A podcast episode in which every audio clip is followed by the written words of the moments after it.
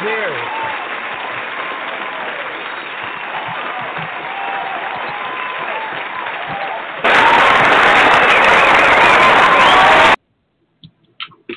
Didn't want to lose the applause there, folks. Always got to have the applause there. Otherwise, this wouldn't be the show it is. I'm Fred McMurray. It's Thursday. It's 4 p.m. Central, which means this must be...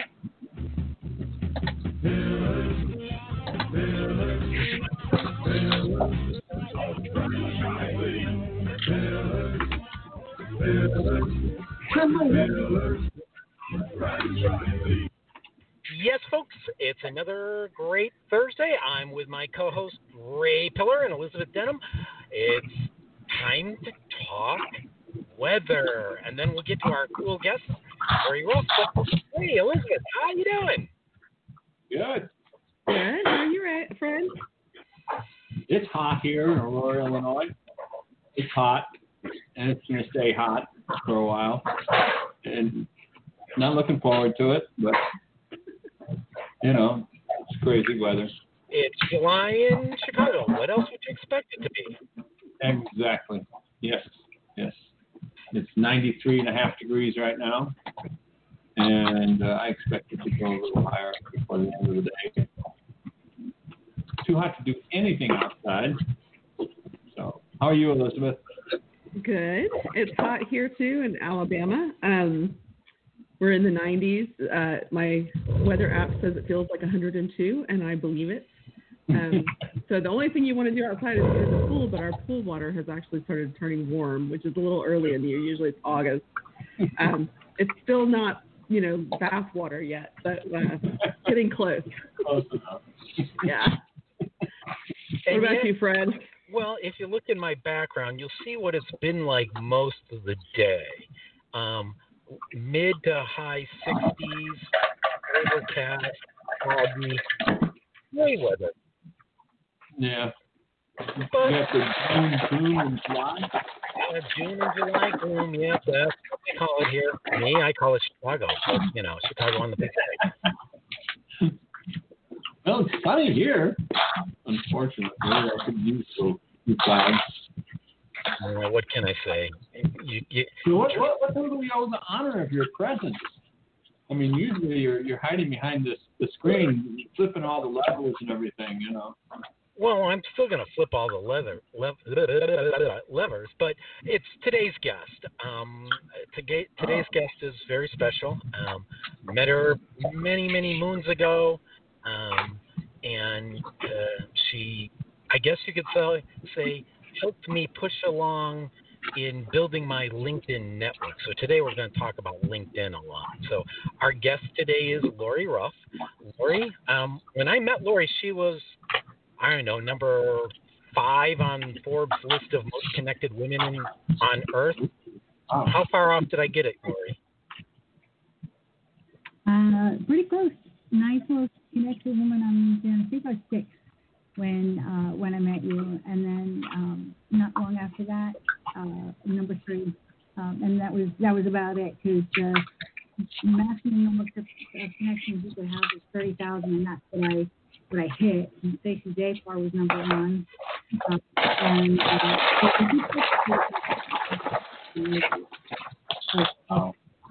But yet, I noticed when I looked at the profile today, you were at 33,000. 33,000 followers, because now you can have followers. Oh, yeah, I forgot. Articles. Yeah, people can follow your articles and follow your activities without actually connecting to you. And that's really, really special, especially for people who don't want to connect to everybody, but they want the exposure to their content, to their ideas. People who might want to, I don't want people to see my contact information, but I want, you know, my vendors or my prospects.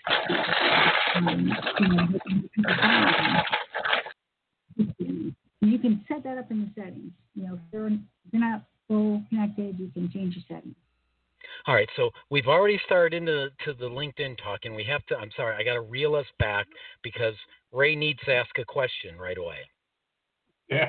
Where are you at, Lori? Yeah. Well, 90 degrees. Yeah, in the foothills of the Blue Ridge Mountains, the Blue Ridge and the Rocky Mountain collection all come together right in this region, and the James River flows through here. So beautiful, beautiful place. We never get really severe weather unless it comes up from the south, and you know every now and then it does. But it's gorgeous. It's a little humid today. It feels like 91. Yeah, that's a beautiful area. I visited that area last year, and you know, it's easy to fall in love with. That's for sure. You know, the Blue Ridge Parkway is about 20 minutes from where I live. Yeah. Just down the first, you go through the Deep Gap and back up, and the first overlook is like a picnic area, and there's this little path through the woods, and you think, wow, where's this lead? You go about 100 feet, and there's this big outcrop, and you walk up 2 steps onto the rock, and you've got a view of the Shenandoah Valley. You can literally see all 3 mountain ranges. You can see West Virginia and Tennessee, and of course, Virginia. You can see the Smoky Mountains from there. On a beautiful day in October, you'll see a bald eagle out there. Today, the monarch butterflies on top of the Blue Ridge Mountain. And then the colors at that time of the year, too. And it's just, wow. It's just that. You've got to look at it with your mouth hanging open because there's no other way. It's just absolutely gorgeous. I try not to because, you know, there's a little gnats up there. They will find an open mouth. Yeah. Fun. That's funny. Oh. Elizabeth, you've been quiet. Jump in there. With the gnats in the open mouth. My daughter actually lives in Lexington, Virginia, so we've been up to the Blue Ridge Parkway a few times traveling up to see her. So I am very familiar with that area. It's gorgeous. Yeah, just on the other side of the mountain over there. Yeah. Stone's throw. It's not that. Yeah, we'll actually be up there next week to move her to DC. So. Stop. I mean, Lexington is like a 45-minute drive from here. I can. You know, yeah, it's beautiful. So we will touch base after the show. But I'll tell you what, Elizabeth, this is what you got to know about me. Well-made women, relevant history. I make it a point to always be good, but rarely be well-behaved. Which there's a distinct difference. That's definitely something I've tried to teach my girls too. Yeah. I always just try to be annoying, so you know. Well, you know. You can be good at that. I'm good at being annoying. Just ask my partner. Exactly. You know, I think a lot of people take business serious. That's okay. That's good. If they want to be serious, when they land on my profile, it doesn't take them very long to get down to know that I'm really good at what I do. I'm a diva, not a prima donna. Although, you know, the last 3 years, Fred and I have both been through some things. I lost my husband in 2018, but I went on leave of absence from working in February 2017 because I have multiple autoimmune disorders, rheumatoid arthritis, invited lupus out for a picnic, and it never left. And then fibromyalgia and migraine headaches, the likes of which. Cool. It causes me to have slurred speech, which I didn't realize until my daughter told me. And I said, you could have told me before now. And she said, I thought you knew. I can't hear it until way later. And you know, it's like hours into it before I'm realizing I can't really talk well and articulate. But the beauty in all that, having left and been through the last 3 years and then coming back out, I was able to finish my book, The Five-Minute Drill. Actually, remember to keep one this time because I can't keep them. They're, you know, I asked the publisher to send me some, and you know, they're not here yet. I haven't actually gotten any from the publisher yet. So, but Walter did.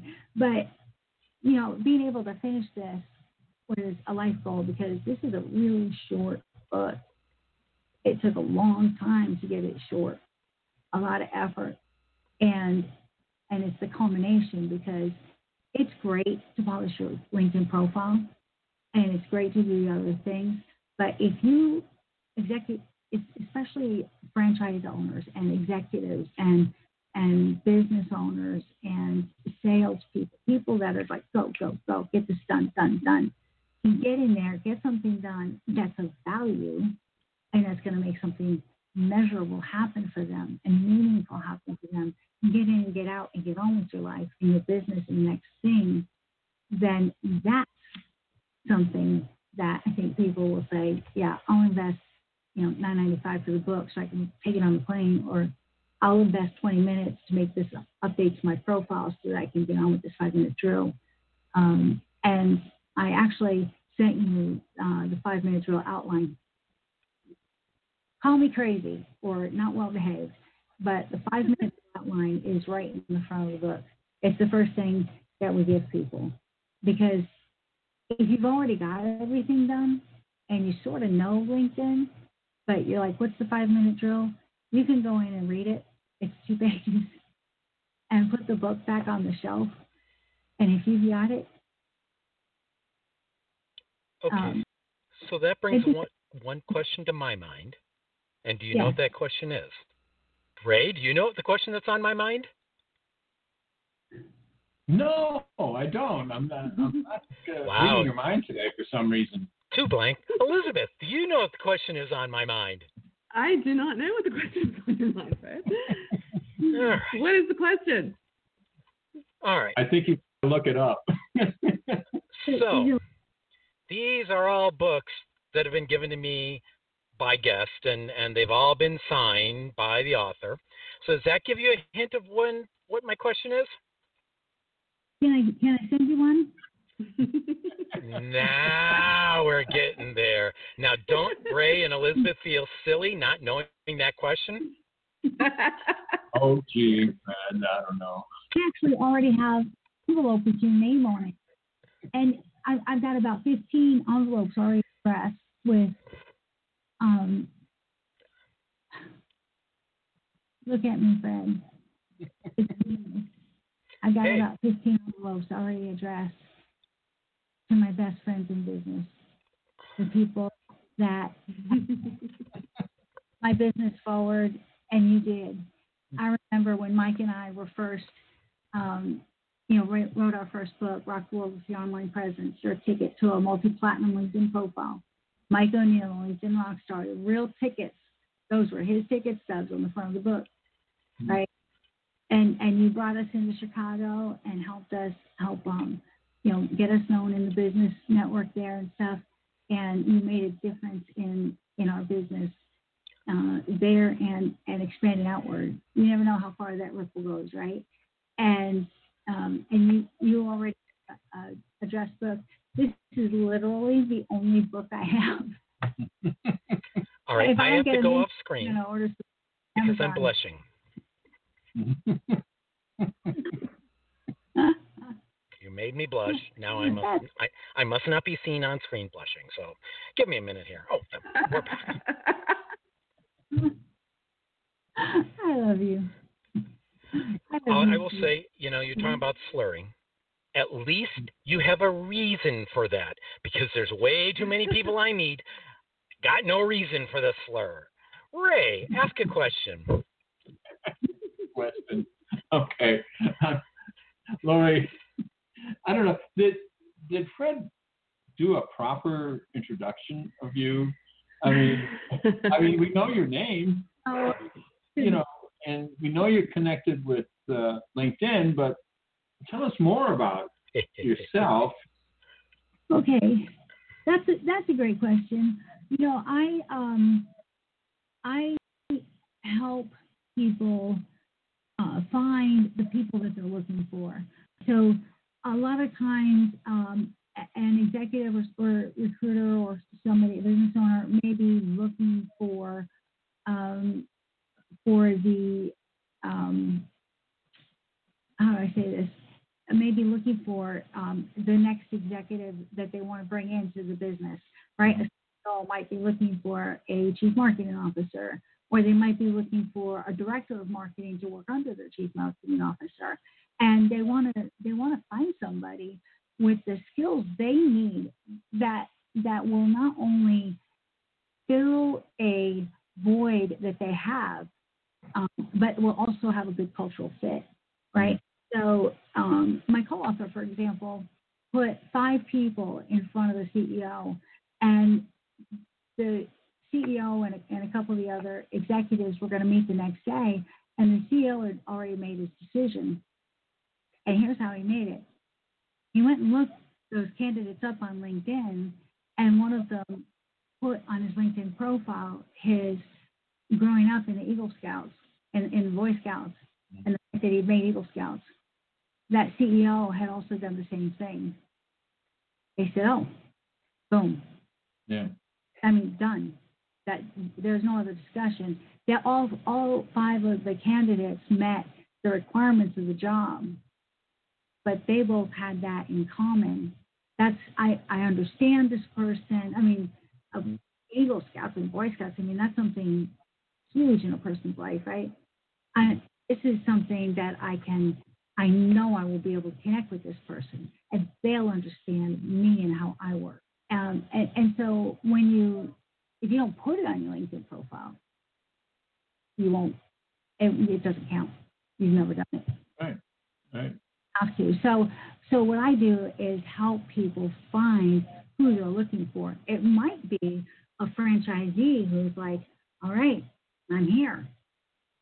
Put my sign up. I'm open. Come on." Well, maybe you need to, kind of put some water in the well and kind of prime the pump a little bit, right? So go out into LinkedIn and find people that you've done business with before, people that you grew up with before, and let them know that you're here. And just send out some messages, connect with them, ask them for their help, to invite other people to come with you to that business, whether it's a dry cleaner, whether it's a restaurant, whatever it is, right? And connect with people that will be not only customers, but advocates for you, because they know you from the past, like Fred and I know each other, right? And then also, so you're not only just going out and finding people, now you're finding advocates. Mm-hmm. And advocates are people who won't give up on you. So say one of your employees was rude to somebody. Well, that advocate isn't going to never come back again. The advocate is going to give you a call or say, "Look, I know the owner, and I understand that you must be new, or that maybe you're having a bad day. Why don't you check in with your manager and see if you can take 5?" Mm-hmm. Yeah. To quote, not to be forward there, but to quote the book, there's moments in here. As you're building things and preparing for your 5-minute drill, take 5, go do this, see how it feels, and then come back, read the book again, and say, "Okay, now this is what I said to do. Take 5, go try it," and then come back and review it and say, "Did that work the way you thought it should?"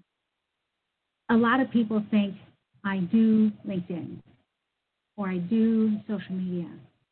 But really what I do is I work with people and their brands to help them their authentic self, their more authentic self than they even realize that they are. People don't always recognize their true identity, and I help them portray that to their audience in a way that their audience will see how brilliant they are, and then say, "Wow, that's the place I need to go. That's the person I need to work with." And it'll build brands, and it'll build brand loyalty. Well, and what's interesting to me in reading over your 5-minute drill, use some of these same techniques. I did it on Twitter. I wrote a book a few years ago about my divorce and online dates after that. And it was a humorous book. So I engaged on the Huffington Post page on Twitter. And just one thing that people don't always understand is you don't just slap your links up there like, hey, read my story. Hey, read my story. Hey, read my story. I got on, hey, I hated that you went through that, or I have a similar experience too. How did you handle it? And then every now and then I say, oh, here's a story that's kind of like yours too. And it was time consuming to get that level of engagement. But I think I ended up having a blog on the Huffington Post for 5 years because I engaged rather than just pitched. Right. Did you find that that's what you're talking about in this drill? You talk about liking and comments, intelligent person, and, yeah, it's more than the pitch. If you pitch, you're dead. Yeah. Really. And you pitch enough, they will stop looking at you, period, or get another chance. Because they'll just ignore you or block you or say, this doesn't interest me, and you'll stop showing up in their feed. Mm-hmm. Exactly. You said that was time-consuming, and so this is a one-hour read. Mm-hmm. I mean, it's long, but it'll probably take you 20 hours to prepare and get to the point where you've got that 5-minute drill. And so intended is when you get, before you start in the morning, do these things. It'll take 5 minutes, or maybe 3 times a day, or before you go to lunch, or when you come back, and do that engagement, because that makes you human. And like, I cannot, I'm about to say this, but like people have figured out with COVID, there's a real person on the other side of that computer screen. Right now, we're talking in sync.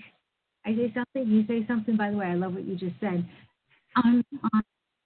On the blog, on Twitter, that's asynchronous. You said something, they reply. You reply, and so the reason that the take fives are in here is we give people instructions like check your feed. So the first morning you might want to spend 15 minutes checking the feed, seeing people that What are they saying? Go read if there's a link there, go look at it and read it and comment there, and then come back and comment on the post that they did, so that you really get a feel for, what does this feel like in person, in live doing this?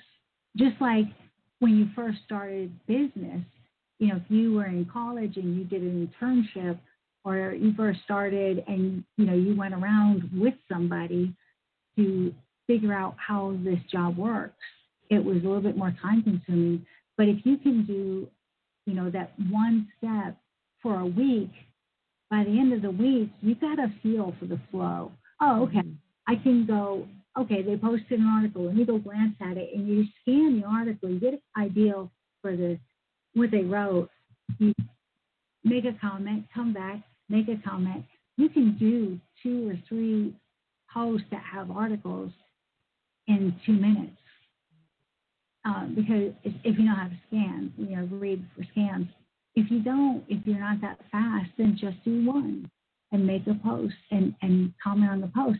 But people see that you're not just, hey, great post. If you go in and actually scan, like you said, and pull out a little nugget somewhere from the article, then what you're doing is showing them that you took a minute, you read what they posted, you're engaging with their content, not just with them, right. And it's not all about you. And I think that's when people begin to trust you. Do you think that's true? Yes, absolutely. Yeah. The way that I became most connected, and also that Mike and I became the top LinkedIn trainers and superstars, we LinkedIn trainers, but way back, remember, Fred, when it still hadn't been decided if it was social media or new media or what it was going to be called, and what do we do with this whole LinkedIn thing? There's Facebook and Twitter and LinkedIn. the social media and LinkedIn. And it was always, and LinkedIn, if they mentioned it, right? And it's even then, though, you couldn't just talk about yourself. You didn't, in a networking event, you couldn't there. So we would talk about other people and about the great content they had. And so we were known as people who knew all the other LinkedIn trainers. And sometimes people would ask me about somebody and I'd say, have you seen me talk about them? And they say no. And I'd say, there's a reason. You know, if I'm not talking about them and I'm not sharing their stuff, I probably don't agree with what they wrote or their content, right? Because I don't want to be disagreeable, and I'm not going to start an argument in Twitter or Facebook or anything. God, I used to love starting arguments. That's why I, you know, leading up to this, I've been listening to the show and things, and I'm still kind of, I've got one more surgery coming up. I'm still kind of getting my health completely back together again. I praise God for the healing that he's done in my life. But, you know, I've been listening to the shows, and I fully intend to continue to share the show, both on Twitter and on LinkedIn, because you guys put out great content. First of all, it's a lot of fun, and Fred is, I think it's not fun. And I remember the shows that you do with Mike Bowler, and standing there trying to be interviewed by Mike Bowler without laughing because he was so big. And but we developed such a love and such a deep friendship with you guys, and it just seems so cool to be able to honor it again as I come back out and start to engage again. And what's neat is when I came back out and started being active on Twitter and stuff again, I'm still one of the top 100 influencers and online I forgot online something, but I'm like, really? But people are still, if they stopped following just my business advice and they started following me personally too. So as I continued to follow my personal journey and post that, people continue to follow me. I'm just shocked at how many have. It, I guess I shouldn't be, but when you go out and love people, they love you in return. That's right. Mm-hmm. All right, and on that note, we'll come back to the comment earlier about selling as soon as you send your invite, where they're actually now starting to send their invites, and we'll come back to that in a bit. But for now, we want to thank FeedSpot for listing us in the top 20 franchise podcasts you must follow in 2020. Ray, where are we ranked? Number 1. We're number 1. Yay. Okay. Reminder that Caffeinated Connections is now virtual every Tuesday from 7:30 a.m. to 8:45 a.m. That's Pacific. So everybody east of here, it isn't as nearly god-awful in the morning as it is for me. So come have coffee with me on Tuesday, and I'll crack you up. Now, word from a sponsor. Hey, franchise owners. How's your local marketing? Do you feel like you could use some help keeping up with your social media posts and comments and reviews? Do you wonder if you could be doing more to attract local customers? Are you able to identify new movements to your local area? At Westvine, we help franchisees like you reach more local customers through digital marketing. With daily monitoring, creative content, and ad placement, and customer data intelligence, we'll get your business in front of the people who want your products or services. We also work with franchisors who need an agency to handle the digital marketing for all of their locations. If you're ready to reach more local customers, give us a call at 805-265-5440 or visit us at westvine.com. That's 805-265-5440 or westvine.com. The Franchise Woman is a bi-monthly digital magazine that empowers women as they navigate the franchising industry by providing relevant news, tools, advice, and inspiration. We are a resource for women who are seeking to own their own businesses, improve their existing businesses, find creative solutions, and take advantage of franchise opportunities. We feature women in the business who best exemplify our ideals and have something to teach our readers. In addition to our exclusive articles relating to the female entrepreneur, we also feature brands that are geared for women. Women have become the fastest growing sector in business ownership and have become a powerful, influenceable force fueling the economy. The Franchise Women will give you the news that is relevant to you to help you navigate the path of successful franchise ownership. By women, for women, and about women. We are the Franchise Women. Join us today at www.thefranchisewoman.com. And we're back with our guest, Lori Ruff, and my co-host, Ray Piller. In case anybody who wonders where the name came from, of Pillars of Franchising, where do you think it came from, Ray? I've been trying to figure that out for a while, so why don't you tell me? Man, who knows? I was wandering around one day and went, there's pillars in that building. Let's build it. No, never mind. And my co-host, Elizabeth Denham. And so I've noticed in LinkedIn a lot lately, it's gotten bad where I'm getting invites and they're selling me in the invite. And I recently had somebody that in their LinkedIn title, it said that they help win business with for small businessmen without any added time or money. Now, when I hear that, I hear you're going to send me clients, and I don't have to put in any money or any time in. That to me, that's what that sounds. And so I asked them about that. And the person got very, very defensive to the point where I got told, well, I don't have to prove myself. And I'm like, dude, this is in your LinkedIn profile. If you're saying if you can't defend that, you're full of BS. At which point he got thrown in the trash. But why is it that who's teaching these people to sell in the initial invite?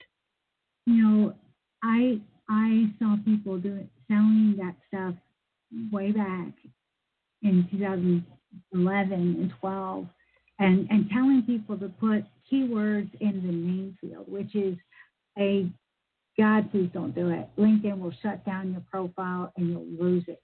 Literally, they'll close it. And you have to start all over again because it's a violation of rule number 8.9 of the End User License Agreement. Ask me how I know that one real well. 8.9? It says you shall put nothing in your name field other than your natural name and any lettered credentials, PhD, MD, whatever. And that's because LinkedIn has never wanted to be a used car sale lot, or the dregs of society sales pitches kind of stuff. And so when you find stuff like that and you report it, LinkedIn will go take a look at it. It's really, you have to be really, really careful about doing that or you're going to get shut down. So 8.9. You may keep that profile very long. And if you reported it, I think it doesn't take very many. I think it takes 3 reports for them to physically, a human, go look at that profile and find out what's going on with it. Are people reporting it? No, so, I was just happy calling them a BS person and blocking them. I proved my point. But yeah. 8.9? That's scary. Yeah. Oh, Ray, you got one? You got a question? I do. I'm not thinking about LinkedIn. LinkedIn's been around for a long time. And I started to get involved with LinkedIn when I was looking for a job. And at that time, it was pretty much strictly, you posted on LinkedIn if you wanted a job. But what I'm thinking, though, about, it's obviously evolved quite a bit, and it's changed a lot. I was a member of the local job club, and there was a lady there, which reminds me a little bit of you. She was a matchmaker. And I think that's what you're doing in reality is matching people who either have talents that are needed or they fit some personality profile. And this lady was such an expert at this that you go to the job club if you're looking for a job, and you give your elevator speech. You stand up and give your elevator speech, and around the table, usually about 15 or 20 people there. And she would say, I know exactly where you need to go, and and here's this guy's name and phone number, and he's looking for this. And she would do that with just about everyone who gave an elevator speech at that table. And she was tremendous, and it was all up in her head. And for some reason, she reminds me of you. Are you doing something similar in LinkedIn? No, and actually it's interesting the way you describe LinkedIn, too, because LinkedIn was never made to be a job board. The creators of LinkedIn were executives at PayPal and Yahoo and some other digital companies that came together, and they were sitting in Reed Hoffman's living room saying, what are we going to do next? And, well, I know this guy. Well, I know this guy. Oh, cool. You know, I need to talk to that guy. So they're talking back and forth and realizing that they each know somebody that the other needs to know, and they're networking. And they said, hey, we're all like 2 degrees from everybody. And they started collaborating and putting their heads together. And Constantine Garrett was in there. And they created LinkedIn. And way back in 2004, you could see 4 levels deep. But then as it grew, I couldn't imagine seeing 4 levels deep. Now the programming and the traffic and how big your network would get. But, you know, it has shifted and grown. Even their brand mission statement changed and evolved to now they've created an economic graph. And if you look at the economic graph now, I helped them announce that back in Raleigh in 2013, I think. You look up an economic graph now, and LinkedIn owns it. They want to have if you look on LinkedIn, they want to have every job represented, every skill represented to do those jobs, every educational facility, university, college, every kind of job, educational place to learn those skills, to do those jobs, and then the people. And so now you can look at somebody on LinkedIn and say, hey, I want to be like Lori when I grow up. How did she get, heaven help anybody who tries to figure that one out. You know, I want to be like Ray. How did he get to be where he is? I want to be like, you know, I want to be the president of Sears if they're still in existence then. Programmer. I want to do this. Yeah. And so you can look at somebody's career, and now a lot of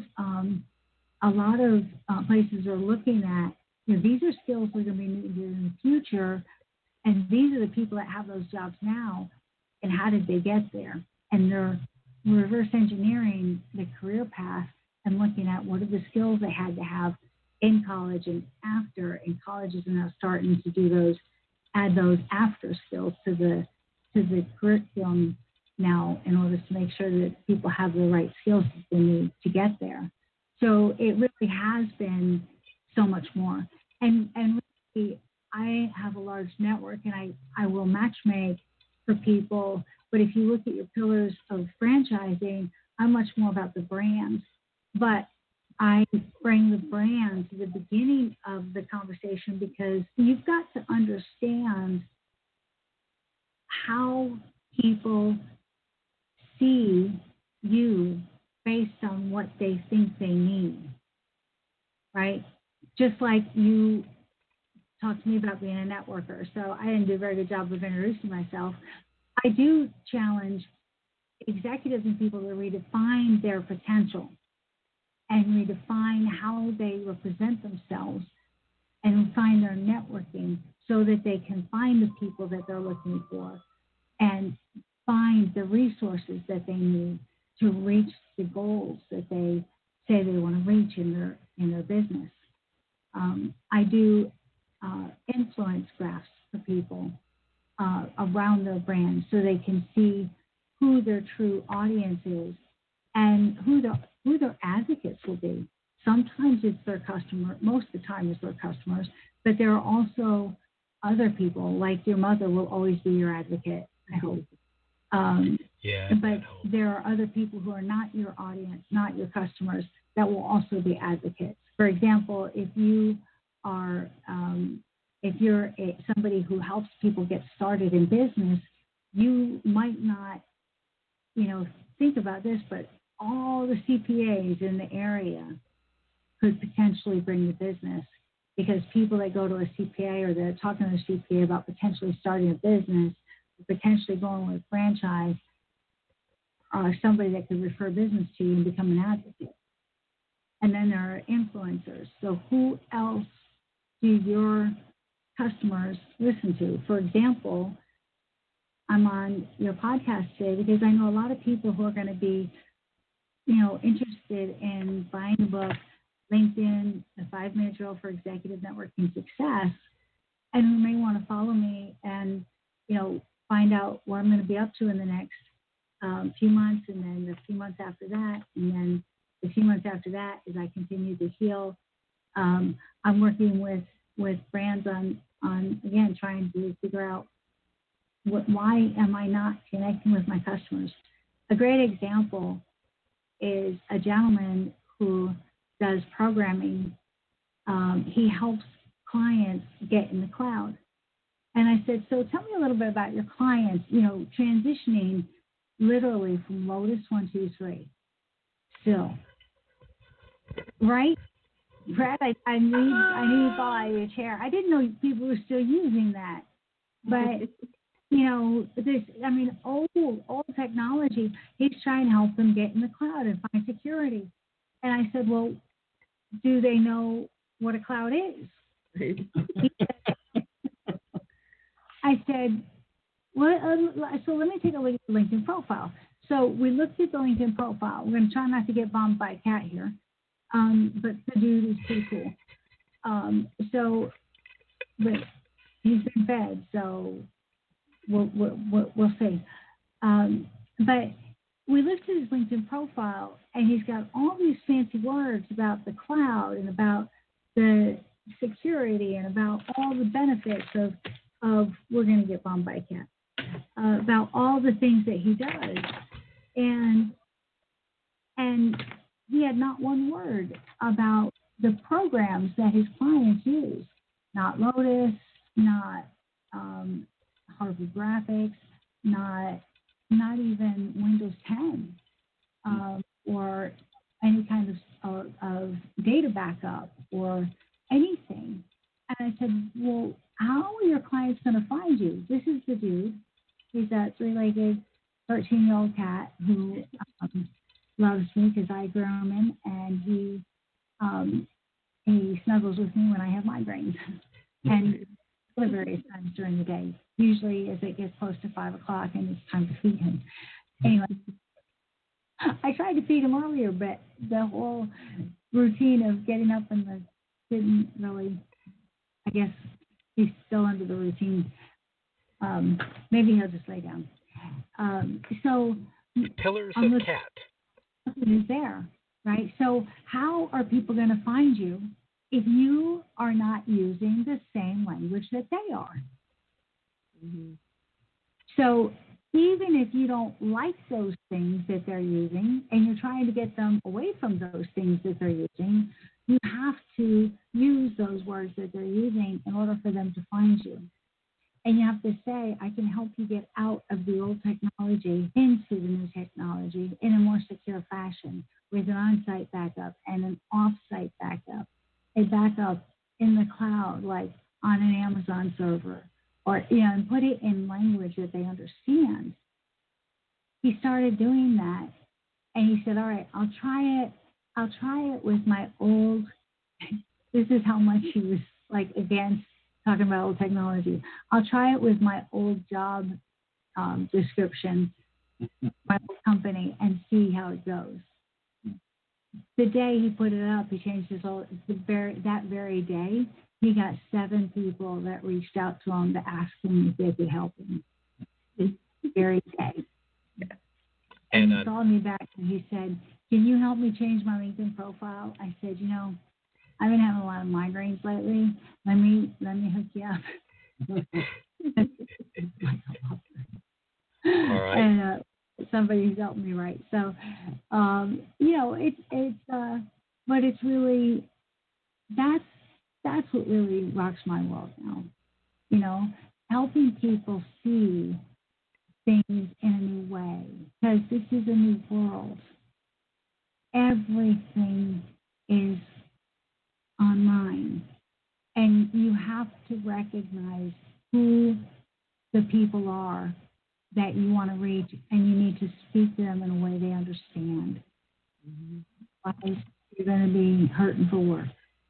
Crap, I was just getting used to the old world. Oh, well.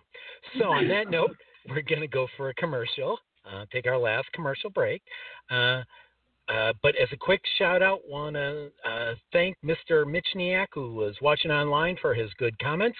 And I was remiss last week that I, in fact, forgot to mention, my bad, I forgot to mention that last week was one of our past guests, Eileen Proctor, VP of Franchise Development for Centown. It was her birthday. So if you're listening, go to Eileen's LinkedIn profile and wish her a happy belated birthday.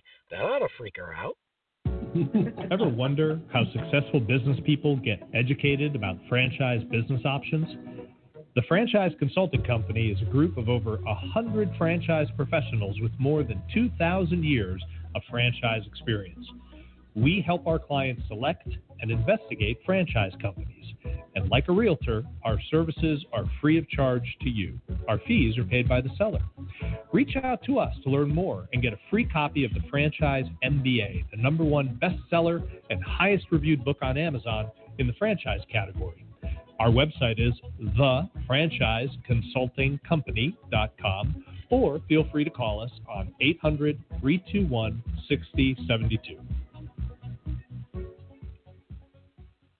And we're back, and oh, here it is. Almost lost it. So, nope, wrong book. Got so many books, got no clue where to. Oh, wait, maybe this is it. Yeah, here we go. There we go. Whoa, God.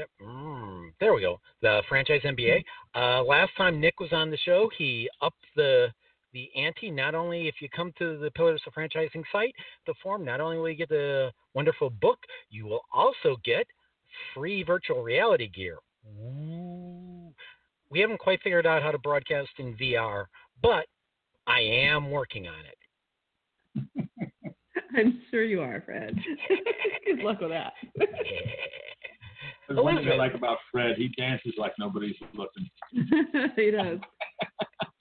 Fred doesn't care, because if they're looking, as I told a friend of Lori's and I, Mitchell, one day, I said to him, "Are we going to go through all this and do all this connecting?" And I said, "That's up to you, but if you do, it's your problem, because it ain't my problem if you're connected to me. That's your problem." And he chuckled. And he'll actually be on in a couple of weeks. So, Elizabeth, go for it. Okay. Lori, I had a question. This is a little bit shifting into personal question, but I have a blog or a website called The Gift of the Struggle, because I feel like when you go through things that are difficult in life, and we all do in different ways, sometimes you can't always see it when you're going through it, but there's usually a gift. Always there's a gift at the end, whether it's a lesson that you've learned, or you've kind of touched on it a couple of times. Your personal engagement on your personal social media, you know, kept going after you stepped back from business, and it's still there for you when you come back into the more public space again. So what do you think in the struggles that you've had over the last few years, what are some of the greatest gifts that you've seen come forward? You know, that's a great question. And I recently was asked if I, because I, you know, what are you going to be doing in here? And I'm like, I couldn't see it. I couldn't see. I was just still kind of caught right where I was. He turned the question around, and he said, well, in a year or 3 years, imagine yourself there. He said, so wait a minute. He said, hold on. He said, imagine a year from now, and you're standing there, and we're having this conversation again, but it's been the best year of your life. Mm-hmm. Now, January of 2011, it struck me in July 2010, but January 2011, I was told I had rheumatoid arthritis. It was incurable. And it was also incredibly aggressive with me, and I thought, oh, my God. Mm-hmm. And January 2011 was, at that time, the worst year of my life. And then 2012, somebody I know, I was with him at his home, and I found his dad, holed up in his van, and he tried to commit suicide. Mm-hmm. It was in July, and then in October, my dad died. And so 2012 became the worst year of my life. Mm-hmm. And then I continued to struggle. The thing is, people were always kind to me because they could see my walking stick. They could see the pain, my wheelchair. And so they were kind to me. There's so many people that hurt that much, but you can't see it because they can hide it very well. And so people aren't as kind to them. But then 2017, when I went on leave of absence, it was such a struggle to recognize that it wasn't just going to be a few weeks or a couple of months. It took me 6 months before I was sitting down with my mom, and I asked her what was for lunch, and I realized that was the first question of the day. And it wasn't about business or about medical stuff. But 2018 opened with me learning that my position had been terminated, and so I had no job to go back to. I found that out on the day that I knew I needed to take my husband to the emergency room because he was jaundiced. My job ended on January 15th, and my husband came home from the hospital on January 16th. I was in a wheelchair full time. They thought, the insurance company thought that was a safe home environment to come home to. He died on the 30th. My dear husband died 2 weeks later. The dog died on March 23rd. I was taken to the hospital for malnourishment on the July 4th. I'm pretty much kind of conveying that 2018 was the worst year of my life. And I was like, I mean, the person that could and take it and move on and continue. For some reason, all of a sudden, I couldn't anymore. And somebody described to me what's called the hurt pocket, that especially people that, tend to be upbeat, there's a pocket in our heart that you take it, you tuck it away, you tuck it away, you tuck it away, but at some point, that pocket fills up and you can't, it just all comes out. And that's what happened in 2018.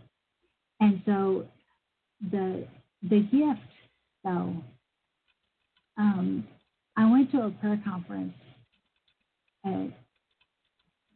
after I got out of the hospital and rehab and started getting my strength back. Somebody drove me.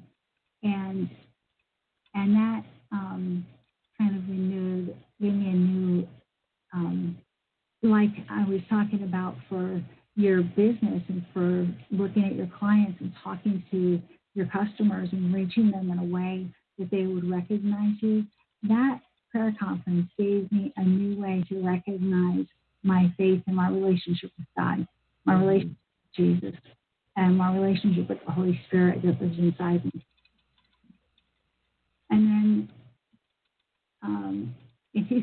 the end of 2018, I moved into a new apartment, and I just had infection after infection. I've been sick, like okay, I'm done being sick. Yeah.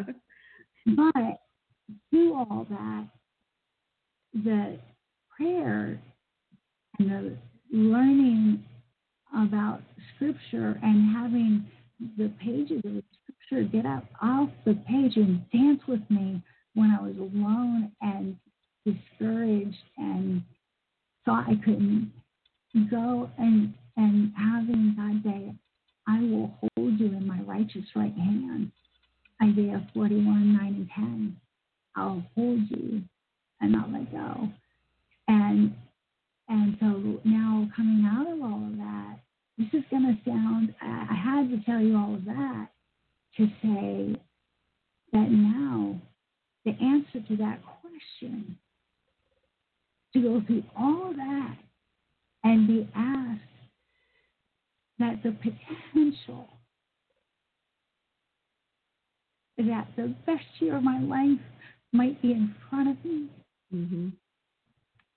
Well, this year, my daughter moved to North Carolina, but she and I have this amazing relationship we never had before. She's also learning to be a prayer warrior, and so we have that. We're on the same class in a call, and my health is improving, and I'm moving back into the business environment, but slowly, step by step, in a way, so I can recognize true opportunities that are gems, that are gifts that I can give. So the limited energy that I have right now, I can really take advantage of giving a gift to somebody that needs it or to make a difference in the world, right? And in the meantime, the books will do the rest. My co-author is amazing, Joe Frankie, and I have other people that the Lord's put in my path that are learning to do what I've done that are fantastic. And I'm helping just a couple of people at a time, and I'm enjoying it. And so the gift is that I'm really confident that God has for me the best year of my life somewhere ahead of me. Yeah, I mean, it's a beautiful place to arrive, don't you think? When you have that hope, I mean, that's what it's all about. Yeah, it's amazing how one begins to feel once they realize that God is in control. Exactly. And the dude, the guy, I adopted him in November of 2016, just before all of that started. He's got 3 legs, and he had stomatitis, active infection in his mouth. And I thought, well, I'm working a great job. I can take care of a old cat. And when I have a migraine, he won't mind, laying with me. He's not gonna be playing. He's pretty good at playing though. He can tear across the carpet really fast. But we got that stomatitis taken care of, and I groom him every day, and so we've got a real special relationship, and he's a real gift. Okay. And he had heart trouble, and we're running out of time, folks. So Ray, get your last question in there. Okay. So quickly, Lori, what message do you feel that people need to hear, short as possible, need to hear from your visiting with us today, and how can they find out more about that? How can they contact you? Well, I thank you. I sent you the 5-minute drill outline, and so my contact information will be available on your show page. Right. I'm easy to find on LinkedIn too, Lori Ruff. .com goes to LinkedIn, to my profile. But I want you to think about your pillars, and improving the brand is pillar number 5. That means improving the brand is pillar number 5. Starting with the brand is at the beginning, and making sure that you know who you're talking to, and that they're going to hear what you have to say. Make sure you know who your customers are, and that you speak the same language as them. I think that's the most important thing. And then that 5-minute drill outline that you guys have been reading off of. That'll be available on your show page as well for people to download. But I'd love for them to buy the book, Five-Minute Drill, LinkedIn, The Five-Minute Drill, for Executive Networking Success, everywhere. Ebooks, Amazon, Barnes & Noble, Books A Million. It's available everywhere. And let me know if you'd like a Five-Minute Drill for franchisees or for students. We're going to be doing more of these. And I'm looking forward to hearing from anybody that has a question. Thank you, Lori. All right. Fantastic guest. Thank you very much. Thank you so much for sharing all that. You've taught Ray more about LinkedIn in the last hour than I have in the last 9 years, but that's beside the point. True. Thanks to Lori Ruff, our guest, and my co-host Ray Piller and Elizabeth Denham. This has been My Favorite Song.